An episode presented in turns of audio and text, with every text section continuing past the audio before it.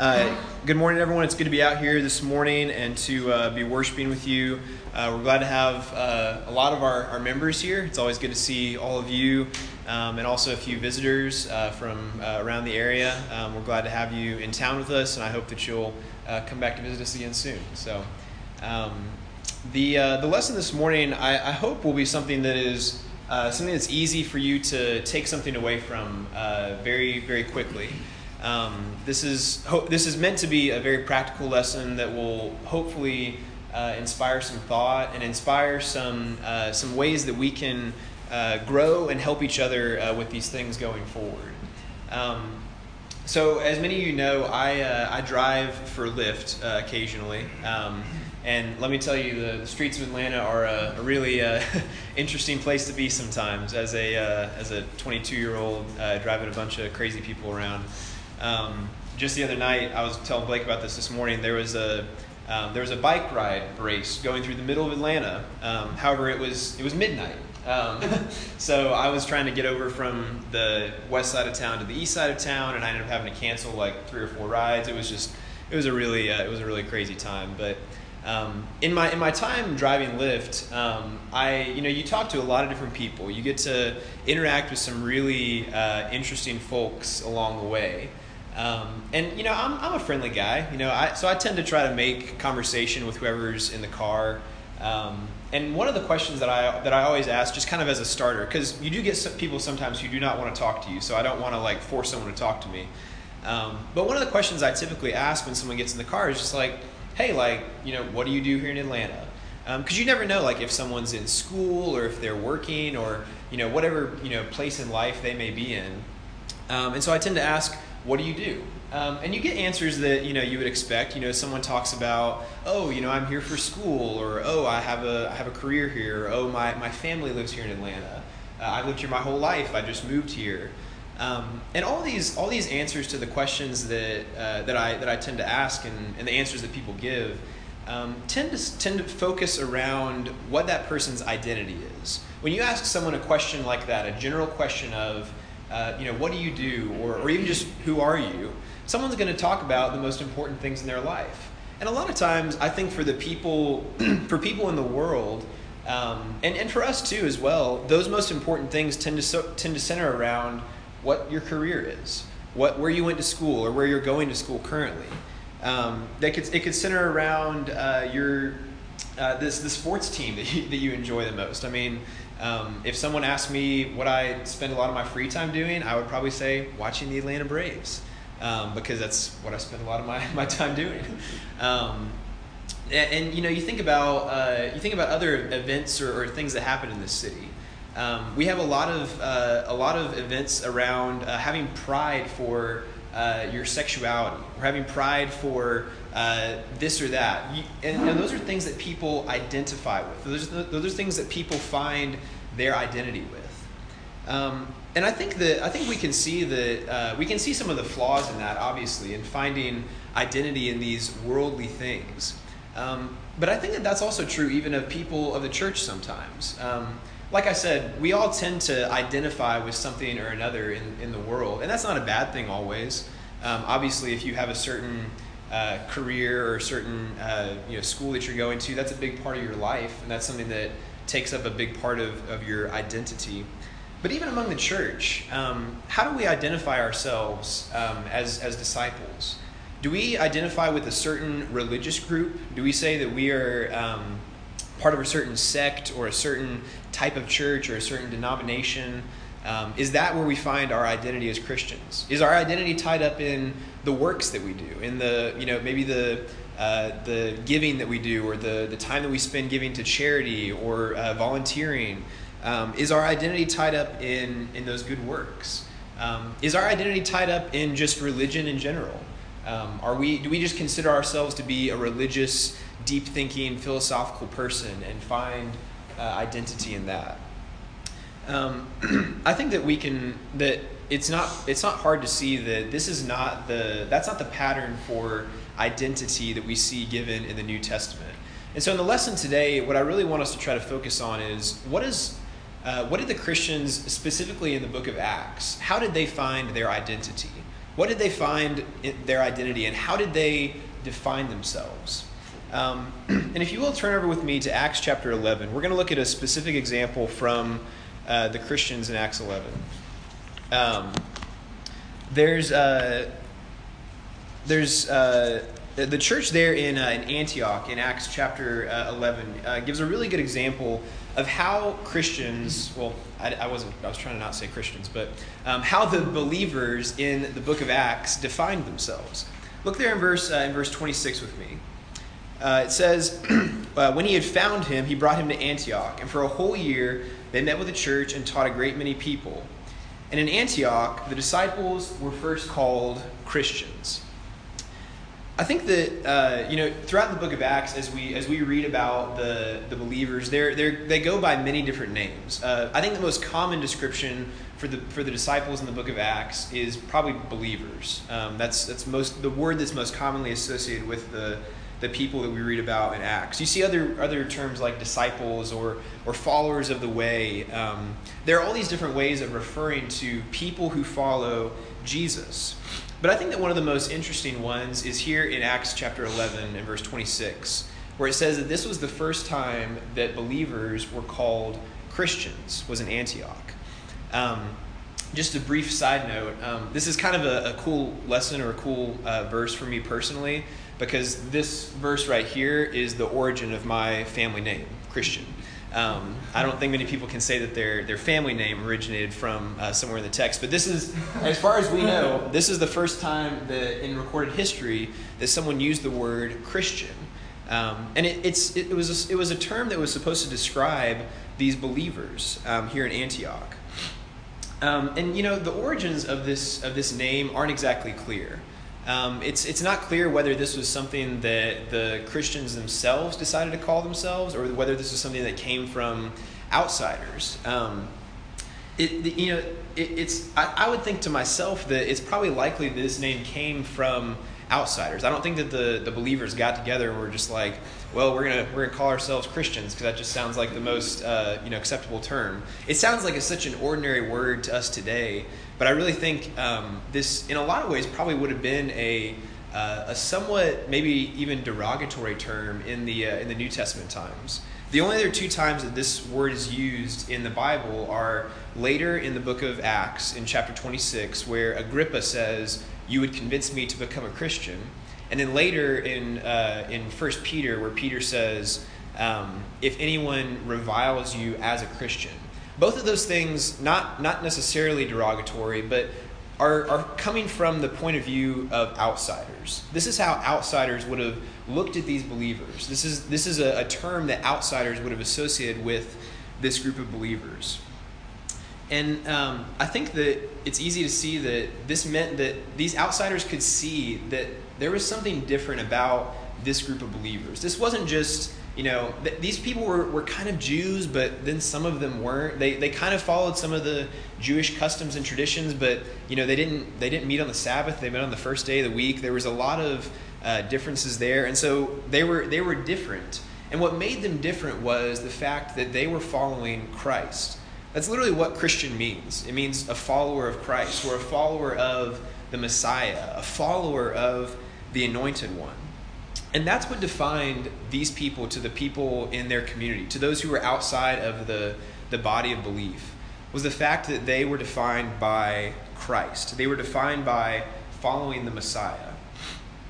So what, what exactly made these people um, in, in their community recognize them as Christians, as followers of Christ? Um, I think that today we'll see that the most crucial thing was their imitation of Christ himself.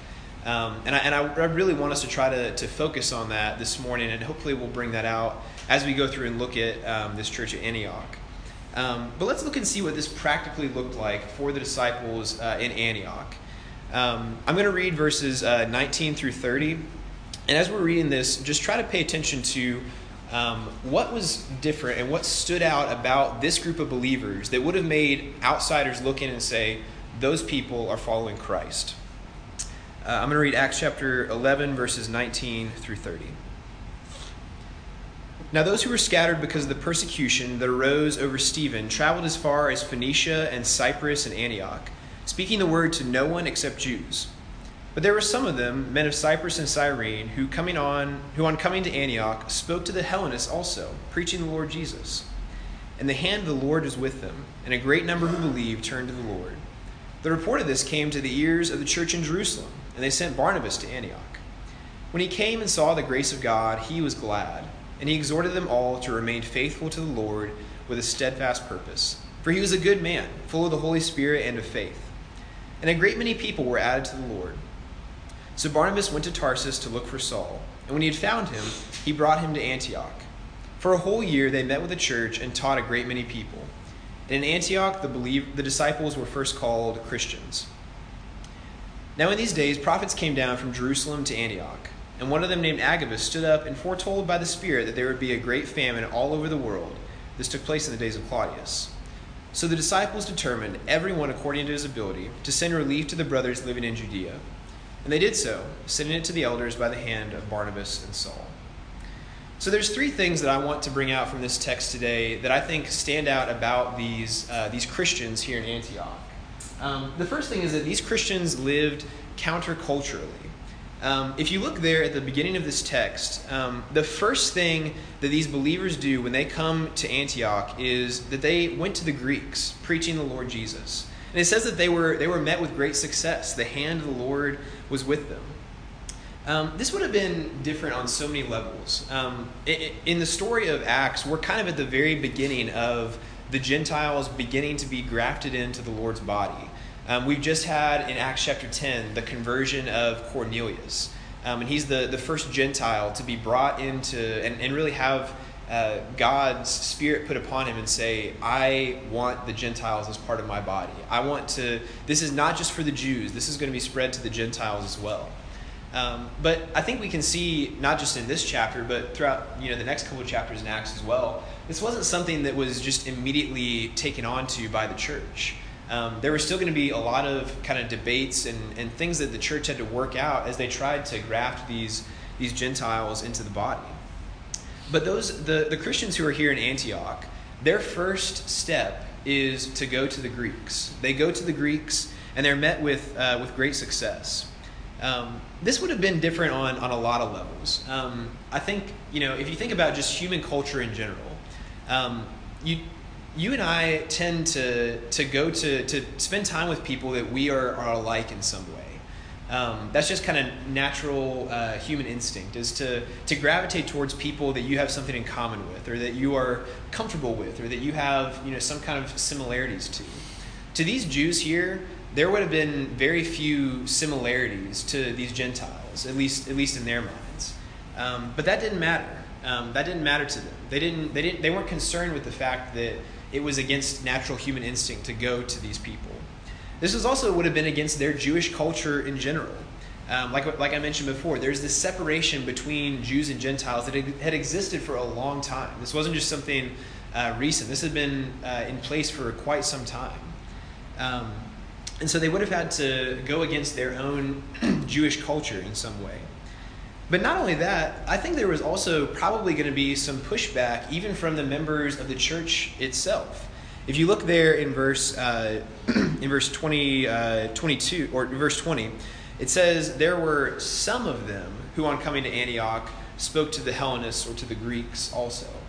Um, I'm not saying that there was opposition from the other people who were there in Antioch, and that you know some wanted to go to the, the Greeks and some didn't. But it says that only some went. And so I think that maybe right off the bat, this wasn't something that was easily or readily accepted by everyone there in the church in Antioch. This would have been something that would have been hard for people to um, to really wrap their minds around and really come to terms with.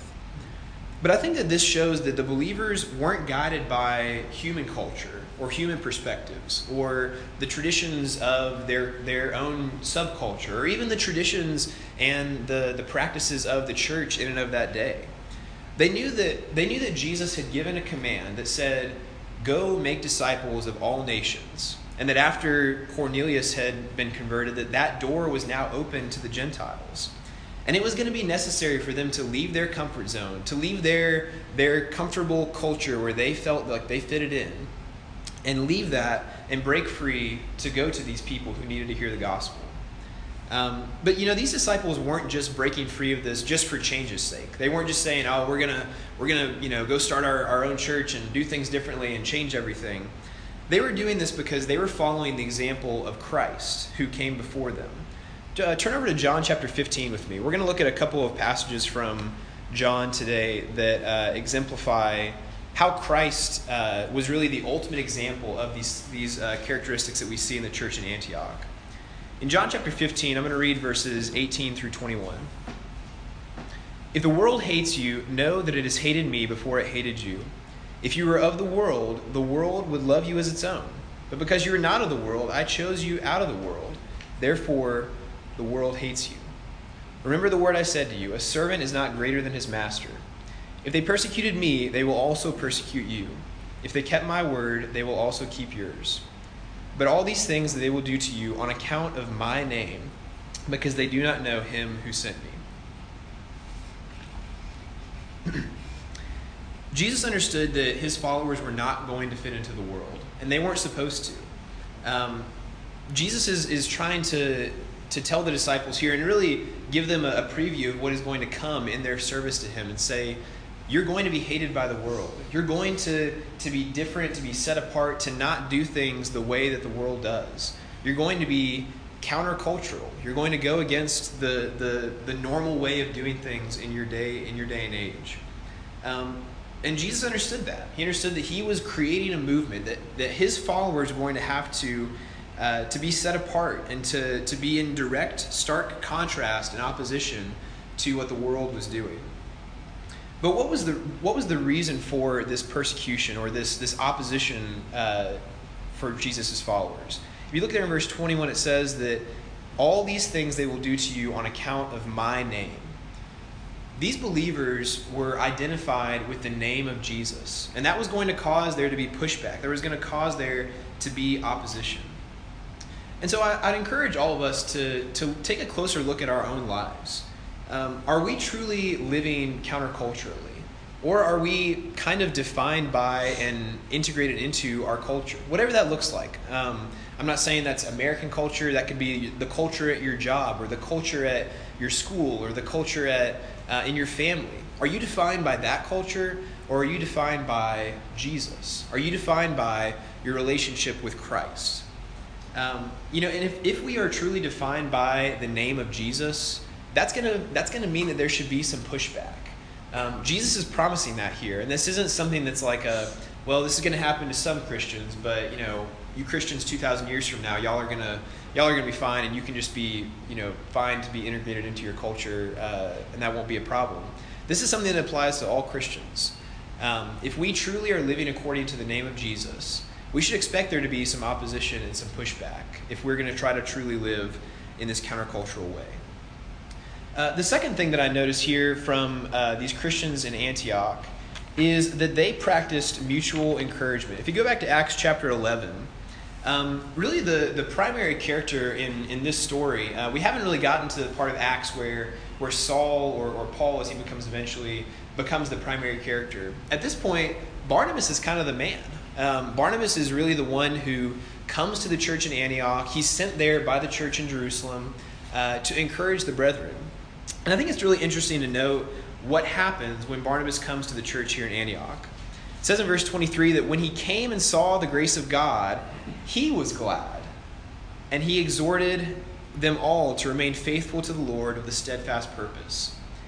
Uh, this wasn't. Uh, this was a, a mutual encouragement. Barnabas comes to Antioch with the purpose of encouraging the brethren there, but immediately, as soon as he gets there, he is uplifted himself. It says that he was made glad.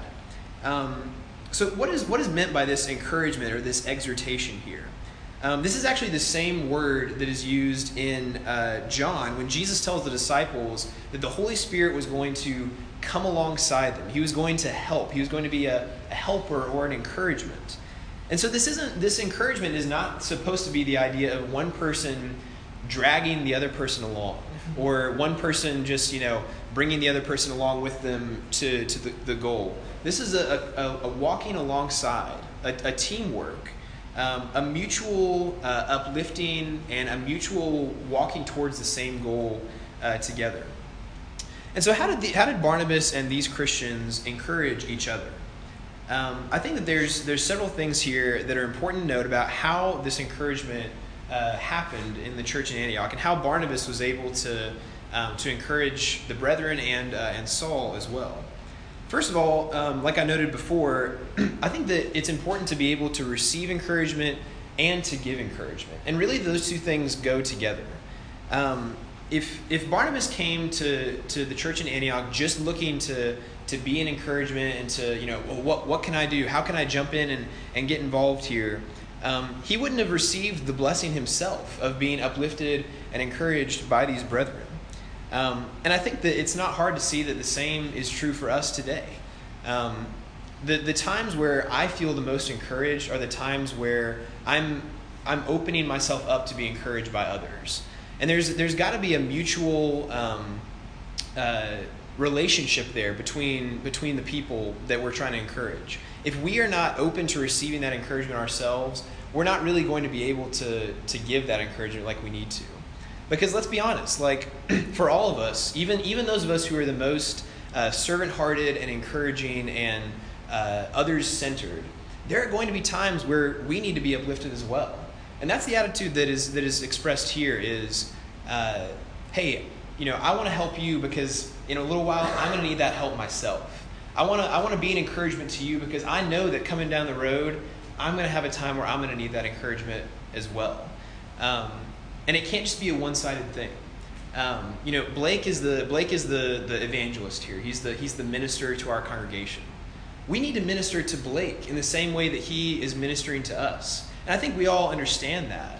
Um, and I don't think anyone would accuse us of, of taking advantage of Blake in any way. I mean, maybe so, I don't know. But um, but I think that I think that it's important for all of us to see how can we encourage our brethren, but how can we also receive that encouragement ourselves. The second thing that I want to note here is that Barnabas was devoted to the Lord. Um, if you look there at the end of verse uh, twenty-three, it says, he exhorted them all to remain faithful to the Lord with steadfast purpose, for he was a good man, full of the Holy Spirit and of faith, and a great many were added to the Lord. This encouragement that Barnabas gave was focused on the Lord. It was focused on the Lord and being faithful to him.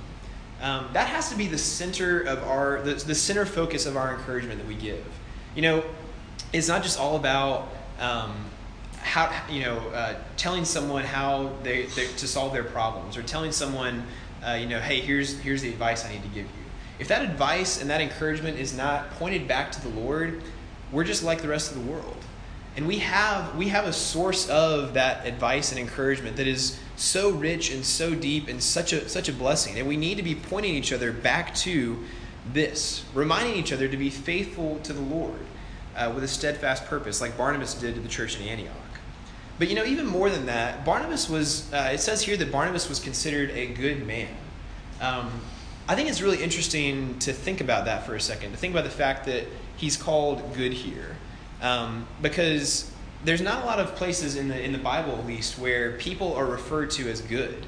Um, in the Gospels, a man comes to Jesus and says, oh, teacher, you are good. And Jesus stops him and says, wait, don't call me good, for only God is good. I'm not saying that Barnabas is like a god or, or anything like that.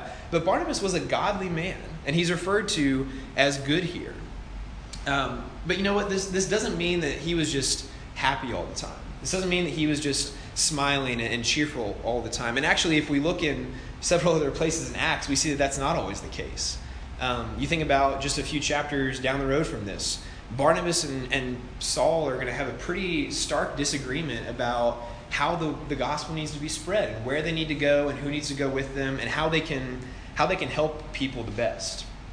Um, but because Barnabas was a good man, because Barnabas was uh, wanting to encourage people to be steadfast in their service to the Lord, he doesn't let that prevent him from continuing to carry on his work. Um, I think I think it's important for us to see that we can't encourage others. We can't truly encourage others and be real Christians, be real followers of Christ, unless we're devoted to that same mission that Barnabas had, the same mission of uh, of going out and, and spreading the gospel and going out and telling others about the good news of uh, of the kingdom, and, and equipping others to do that. That's a huge part of, of the encouragement that Barnabas is doing here, is equipping those around him to then go out and to do that work. The third thing that I see here about their encouragement is that Barnabas was a worker.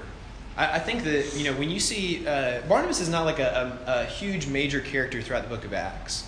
Um, but whenever you see Barnabas come up, man, Barnabas is getting to getting busy. I mean, he's he's doing stuff. He's really uh, devoted to the work of the Lord.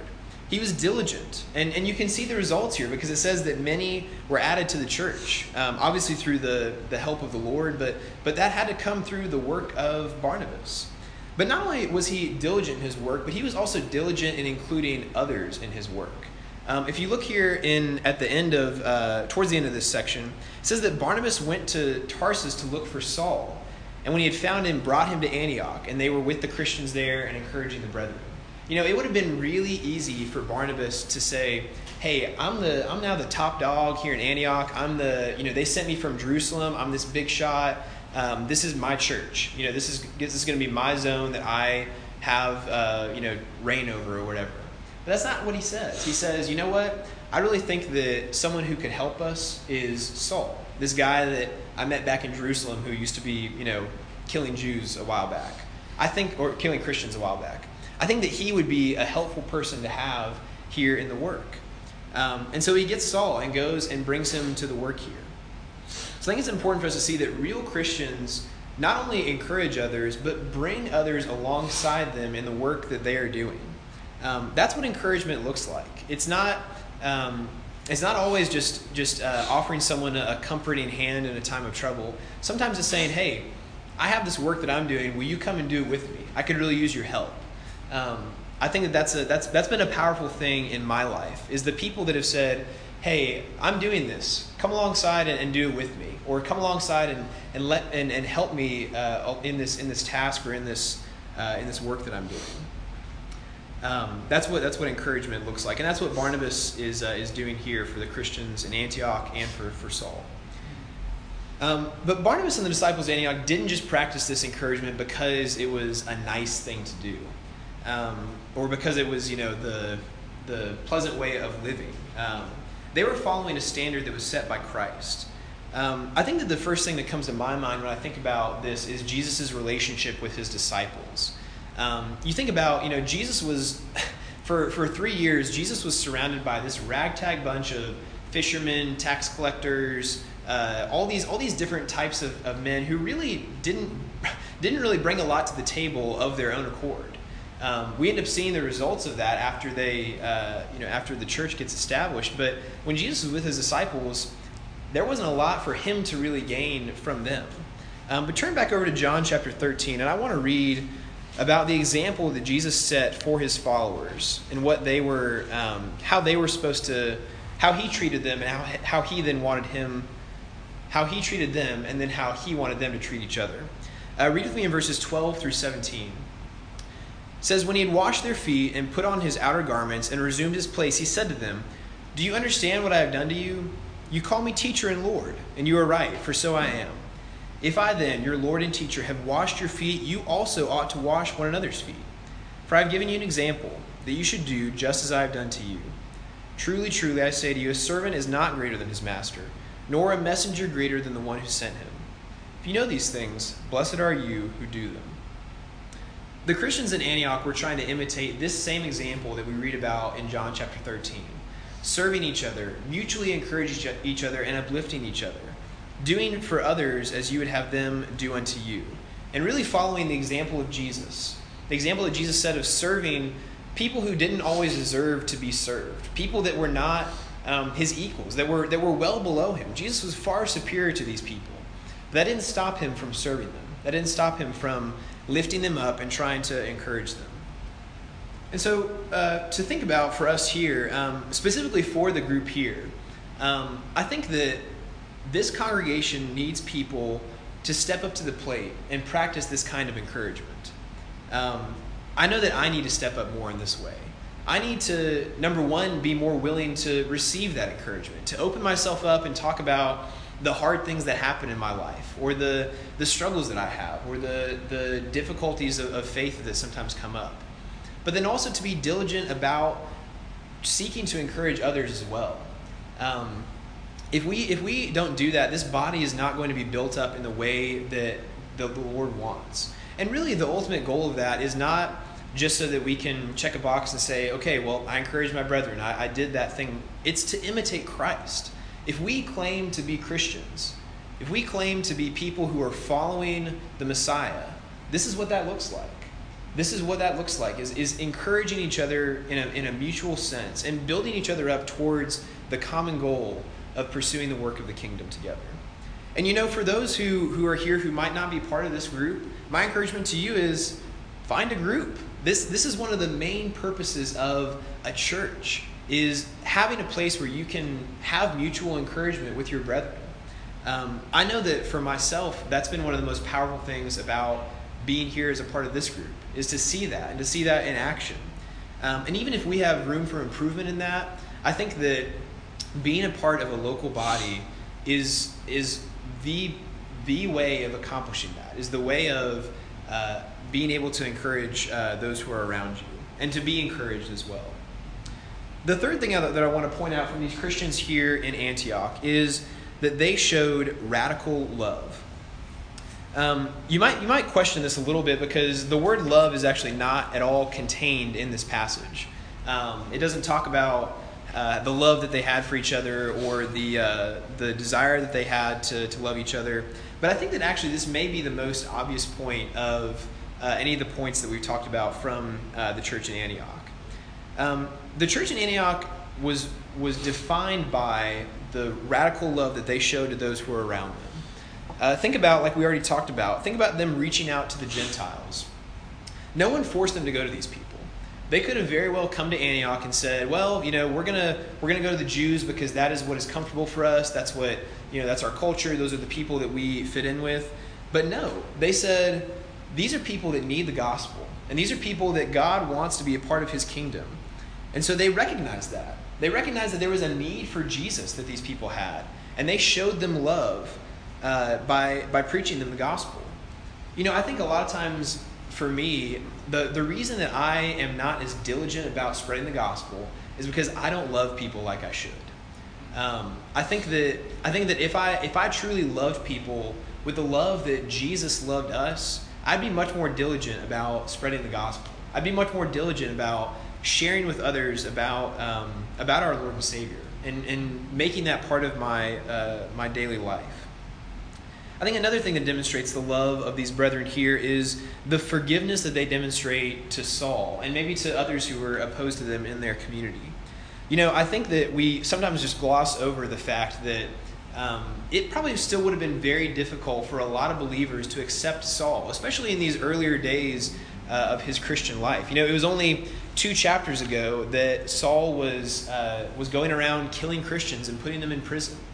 Um, and obviously he had turned away from that and um, had, had joined the church and was uh, diligently serving, but I'm sure there was still some kind of hesitation or still some kind of uh, pullback on the part of maybe some of the disciples uh, because of that. But you don't see that at all here. You don't see that at all. It says that Saul came and they met with the church and taught a great many people. Paul, uh, Saul was able to come into this church and not be inhibited by his past, not be inhibited by uh, the mistakes that he had made in the past, because this group was defined by showing love to everyone, um, even to people who uh, had done terrible things, like like Saul had done, and who had really been uh, violently opposed to the mission. So I think that, you know, being ruled by love, showing this kind of radical love, means that we can't let people's past impact their current ability to serve in the kingdom. And I don't know what that looks like for each of us. That's different because each of us have different things that are, are harder or easier to, to, to get over with people. Um, but we need to we need to be diligent about this. We can't let uh, people's past or people's circumstances dictate whether or not they uh, are be, are going to be able to serve alongside us in the kingdom. The last thing that I, that I want to point out here about the love that these brethren showed was uh, at the end of this section, where it talks about the relief that they sent to the church in uh, Judea. You know, it says here that the, the famine that the um, that occurred was not going to just be in Judea. This was going to be a famine that happened all over the world. And so I don't know uh, I don't know for sure if this was something that would have affected the church in Antioch, or maybe the church in Antioch, you know, had a bunch of uh, supplies built up and they were they had a surplus or whatever. But I can imagine that there would have been some sacrifice required to send the aid and to send the, the things that they sent to the church there in Judea, um, to their brethren in Judea. And not only to mention that, but um, as we're going to see in, in Acts chapter fifteen, um, the, the believers there uh, in, in Judea might not have been the most pro, uh, pro-Gentile in the world. Um, there was still a lot of sentiment among the believers in Jerusalem specifically of, we're not really sure if the Gentiles can be fully accepted. Do they need to be circumcised? There are all these questions still kind of going on. But none of that prevented the church in Antioch from helping their brethren. Um, despite the, the potential uh, detriment to themselves, despite the, the possibility of even just a lack of connection that they had with the group there in Judea, they exhibited radical love by sending this relief, by sending aid to their brethren uh, in Judea that they likely probably would have, have never met before. And so I think that Christian, is, this shows that Christians love other Christians and are willing to make sacrifices on their behalf. Um, I think that for uh, for me, this is really important to think about because, you know, this body that we have here, these are the people that, that we are supposed to love. These are the people that we are supposed to, to um, have in our hearts and to, to show this kind of, of radical love to. Um, and sometimes that's going to require sacrifice on our part. Um, sometimes that's not going to be the easiest thing to do. Um, But that's what is that's what the, the standard is here, and that's what we see the believers here in uh, in Antioch doing. And so I'll ask each of you to consider: do you love your brethren? Do you love those who you interact with on a daily basis, like you should? Are you willing to to make sacrifices to and put others first, even when it might hurt or be uncomfortable? Um, look back at, at uh, John chapter thirteen again with me quickly here. In John chapter thirteen, in verse thirty-five, it says, "By this, all people will know that you are my disciples, if you have love for one another." Jesus knew that this was what was going to define his followers, was their love for each other, and the love that they would show to people in the world. And this is an attitude that comes from, from Christ himself. And so as we're seeking to, to emulate Christ, this is a, a key component of that. Is the love that we show to one another. And this is another. This is just another example of something that is going to stand out to the world. Jesus literally says that here in John thirteen, that this is how they will, this is how the world is going to know that you're my disciples, if you love one another, if you show the kind of radical love that the disciples show in uh, in John in Acts chapter eleven. So how do we how do we bring all this together? How do we how do we accomplish this vision for us? This vision that we have to be able to mold our identity into something, uh, something greater, something, um, something that's not ourselves, but that is tied up into Christ. Um, I, first of all, I think it's good to know that this is not an overnight thing. Um, per, a, attaining to the identity of Christ and becoming more like Christ is not something that happens overnight, and it's really not. It's not, really not a process that ever stops or is ever over. This is a continual thing. But turn over to Colossians chapter three with me. Colossians chapter three, and I want to read verses uh, one through twelve as a way of showing just some practical things that I think you and I can do that will help us uh, become more like Christ, that will help us as we as we strive to, um, to put our identity into Christ. Colossians three, verses one through twelve. "If then you have been raised with Christ, seek the things that are above, where Christ is, seated at the right hand of God. Set your minds on things that are above, not on things that are on the earth.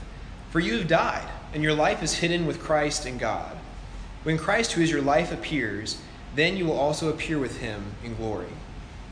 Put to death, therefore, what is earthly in you, sexual immorality, impurity, passion, evil desire, and covetousness, which is idolatry. On account of these, the wrath of God is coming. In these too you once walked, when you were living in them. But now you must put them all away, anger, wrath, malice, slander, and obscene talk from your mouth. Do not lie to one another, seeing that you put off the old self with its pra- with its practices, and have put on the new self, which is being renewed in the knowledge after the image of its creator. Here, there is not Jew nor Greek, circumcised or uncircumcised, barbarian, Scythian, slave, free, but Christ is all and in all. I think that the, the first step to, to attaining to this identity of Christ is we have to put off the earthly things, or, or put to death, really what it says here, put to death what is earthly within you. And, we, and you, you can go on to list uh, all these things that are talked about in verses uh, five through nine, um, but these are all things that we have to put out of our lives. We cannot attain to the identity of Christ. We can't truly call ourselves followers of Christ if these things are still part of our lives. These are things that have to be put out, put to death, um, if we're going to, to truly uh, attain to this new self that is talked about. Um, but not only that, it's not just not just putting away those those those earthly things, putting away these sinful things that separate us from Christ, but it is seeking the things that are above, seeking the things of Christ. Um, back in back in verse one, it says that we are to seek the things that are above, where Christ is. Um, you know, w- when I think about uh, our walk as Christians, our goal needs to be, our, our vision needs to be centered on being where Christ is, having the the attitude and the mindset that Christ had. He has to be our standard. He has to be the standard that we evaluate our actions and our thoughts by. He has to be the thing that we make decisions based on, and and the way that we that we truly try to live our lives. Um, if we're going to truly be Christians, if we're going to call ourselves Christians, our identity has to be tied up in and centered on Christ. And this is, I think it's not hard to see that this is the attitude that the Christians in Antioch had. They were they were committed and devoted to serving Christ and to following the example that Christ had set. And I think that this is this is the the ultimate goal of what this passage is talking about when you read the end of the passage in verses ten and eleven. Um, it says that we are to put on the new self, which was renewed in knowledge after the image of its creator. Um, this isn't just a renewal into a better form of uh, of what we are currently. This isn't just some uh, recreation of ourselves to become a better man. Um, that will happen, obviously. But the goal of this is to be renewed in knowledge after the image of the Creator, after the image of Christ. Um, and he goes on to list that there's neither going to be Jew nor Greek anymore. You know, we talked about the Christians in Antioch being countercultural. That would have been so strange to them, that there would there would be this, this lack of difference between Jews and Greeks.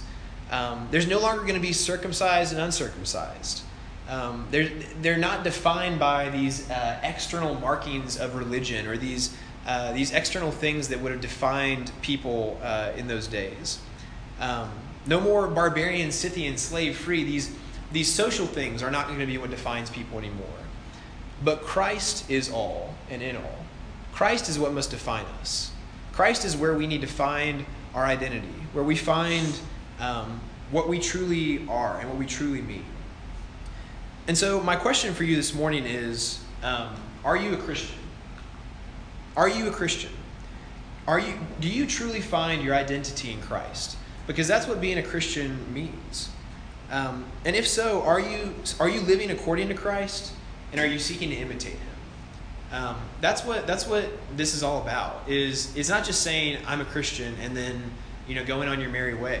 This requires a a change of heart, a change of mindset, and a continual process of doing what's talked about here in Colossians chapter three of moving from uh, putting away the things that are uh, earthly within you and seeking the things of Christ. Um, if we truly claim to be Christians, I think that we need to try to aspire to the example that we see from our, our brethren in Antioch. Um, live counterculturally.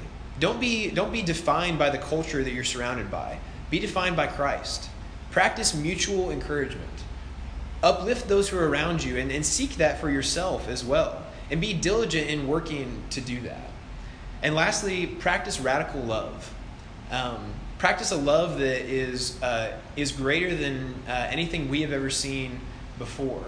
Because that all the, all these things, the, the counterculturalism, the encouragement, the love, these are things that are, are from Christ. These are things that we see from Christ, an example that we have to follow from Christ. Um, and so I, I would just ask all of us to think about that. Is our identity truly in Christ? Is who we believe that we are. When you when you get into the Uber after this and you and someone asks you who you are or what do you do, is the defining thing about your life Christ or is it something else? Um, and consider that for yourself. And you know, maybe there are some here today who um, who don't have this relationship with Christ and who therefore can't even start to to say that they that they've even started on this path that we see here in Colossians chapter three of of putting to death the things that are earthly and seeking the things that are that are Christ's. Um, if that's the case, we want to help you with that, um, because those of us here who claim to be Christians, who identify with Christ, we want that for you. We want you to be to have that relationship with Christ that we have. But but I think I think more likely, probably just looking and seeing who's here today, um, I think more likely is that there are there are people here who um, who claim to be Christians, who claim to have their identity with Christ. But maybe you're not living that way. Maybe you're not truly seeking the things of Christ. Maybe you're you you are not living a life that is defined by your relationship with Christ.